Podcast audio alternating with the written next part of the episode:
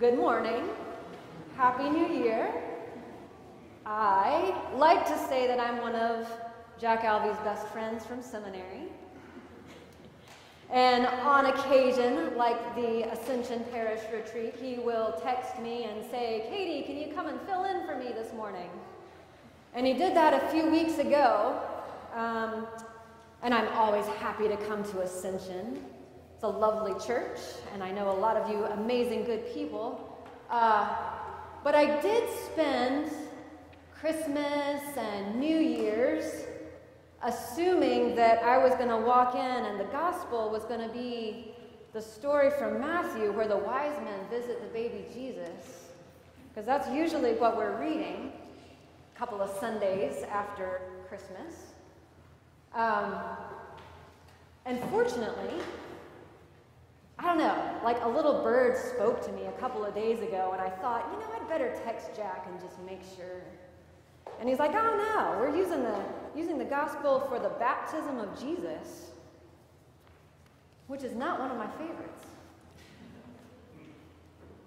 John the Baptizer appeared in the wilderness proclaiming a baptism of repentance for the forgiveness of sins. And I guess I just, um, always know what to do with John the Baptizer. I don't always know what to do with the baptism of, of Jesus. Um, I mean, we, if, you, if you are familiar with the story of the gospel, the life of Jesus, uh, you've heard of John the Baptist. He was pre- pretty objectively crazy, like nuts, right? He's the guy that's um, out in the wilderness, out in the desert. It says he wore clothes made out of camel's hair and ate locusts and wild honey, which was just kind of nuts, even by the standards of the first century. Um, he's, a, he's, a, he's, a, he's a weird dude. And, and, and then um, to kind of add to that, he's, he's this really important part of the story. He's actually one of the very few characters that's named in all four Gospels Matthew, Mark, Luke, and John. They all talk about John the Baptist. So you assume he's really important. But he also plays a really small role. Like he's only at the beginning, right? You know, he goes on in a few chapters to die this really spectacular death where, you know, his head is like presented on a platter. Um, but he doesn't hang out with Jesus. He doesn't follow Jesus. He's not at the end with Jesus. He, he only shows up for a very small period of time. Um, and, then, and then on top of that, um, we learn in the Gospel of Luke that, that John isn't just some like random prophet out in the wilderness. He's actually he's actually like Jesus' second cousin. So he's um, the son of Jesus' mother's cousin.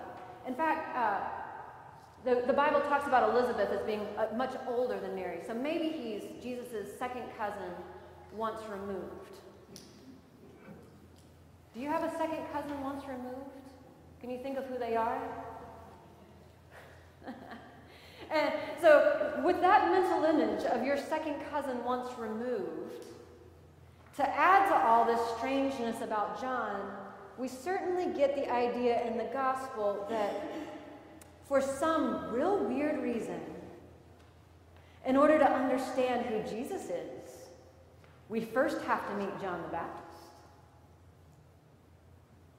Now imagine if somebody was writing a story about you and they said, you know, to really get to know this person, first I'm going to need to tell you about their second cousin once removed. My second cousin, once removed, is a property manager in Gadsden who I had to silence on my social media because we disagree about everything. So, the thought that for you guys to really get to know who I am, you need to know about my cousin Mark. That's just kind of a strange idea, isn't it? Um, However, I'm, I'm also reminded that, um, so I have, a, I have a therapist that I've been visiting with about once a month for the last few years. I highly recommend having a therapist because you get to talk about yourself for an entire hour. And as, as uh, she and I were getting to know each other a few years ago, um, she said, Okay, Katie, I, you know, I, I really need to know who you are so that we can work together on the, on the problems that you bring to me. I really need to know who you are. And so I want to hear the story of your mother and your father. Now, how did they grow up? How did their parents treat them? What TV shows did they watch in the 1960s? And so we like went through all of that, who my parents are, and then she said, "All right, I want you to tell me about your grandparents. What was it like when your father's parents immigrated to the United States?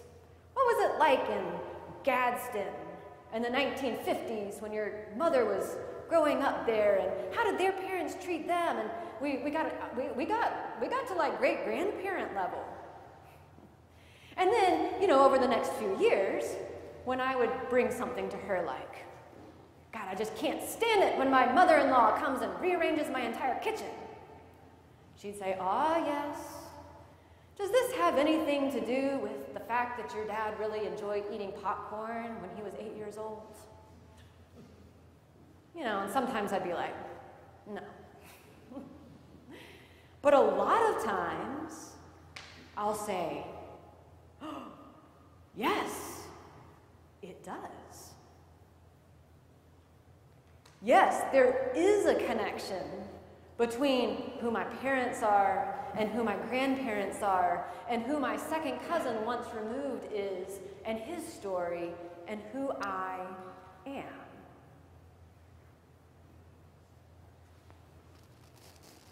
I, think a, a, lot of this question um, about who is John the Baptist, who is Jesus, breaks open that maybe more fundamental question for me. Well, actually, actually, what I, what I really want to know, God, is is uh, who am I? And our and our families, our cousins, our grandparents, um, whether adopted or biological, or whether forced or whether chosen, help us understand something about who we are.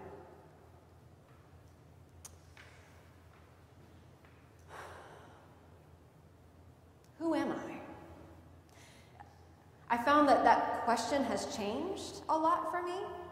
So, you know, like back when I was in high school and when I was in college, that who am I kind of question, I mean, I don't know, I guess it's centered around like, um, who am I? Who do I love? What am I supposed to do? Um, what does God have in store for me? Who will I become? I've, I've found those of you who um, look at me and, and, think that maybe you're around my age. I think uh, as, as I'm like approaching more like midlife, you know, that, that question becomes more like, wait, who am I? Wait, is this who I am? is this is this all there is?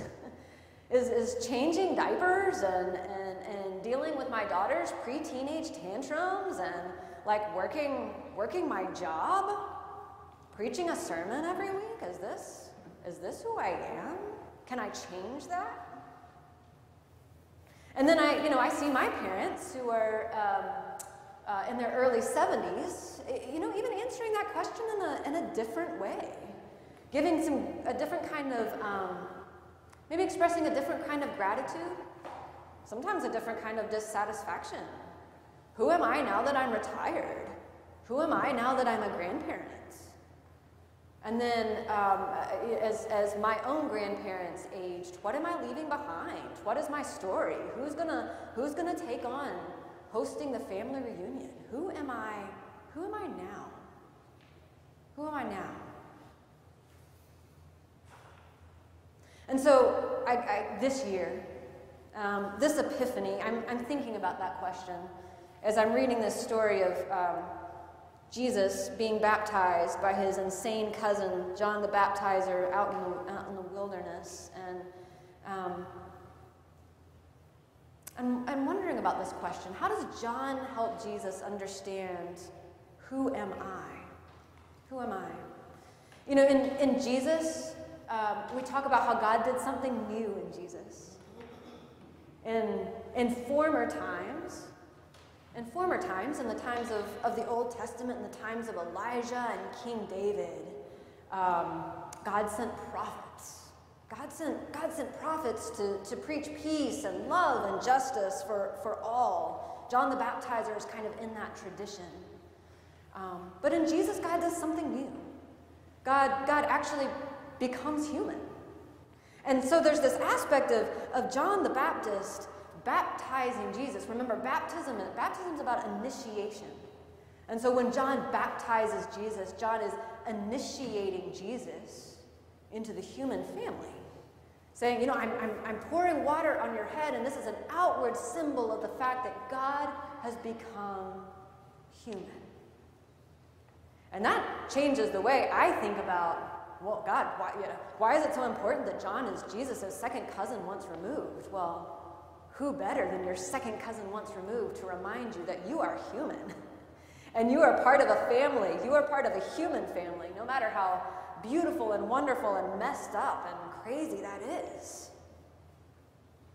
And then, when Jesus emerges from the water, he's pulled up out of the water um, he sees the Holy Spirit descending on him and the voice from heaven saying, Who are you? We don't actually ask that question, but that's implied. Who are you? You are my son, my beloved. With you I am well pleased.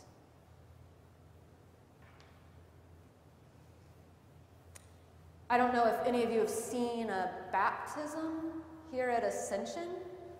Probably. Um, but whether it's a child, whether it's a baby, or whether it's an adult being baptized, the words that are used are actually really, really simple.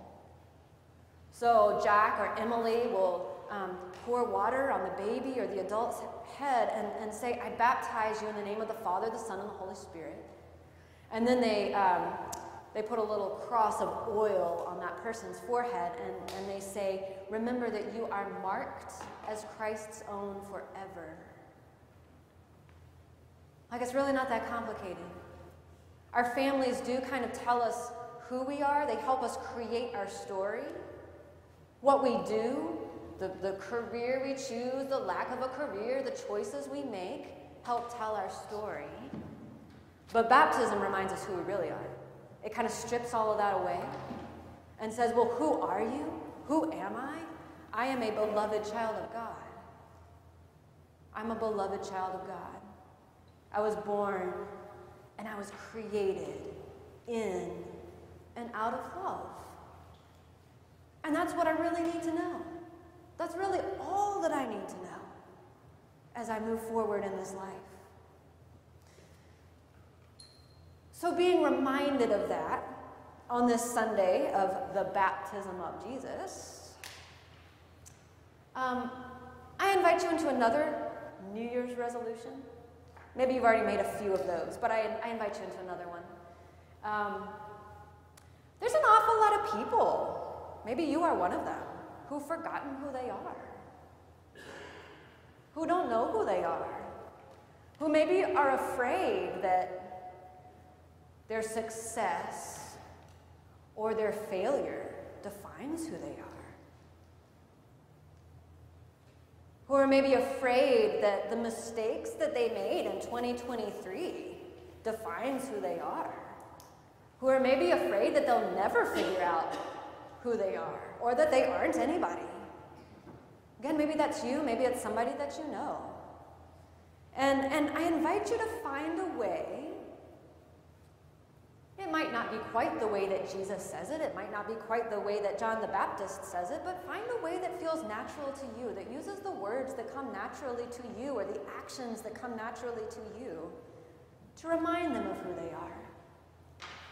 To remind them of the most important thing that we proclaim as Christians defines us. You are my child. You are my beloved and with you I am well pleased. who, to who, might you speak those words in this season after the Epiphany? And how might you remember as you go throughout your week that those words are also spoken to you? You are my child, my beloved. With you I am well pleased. Amen.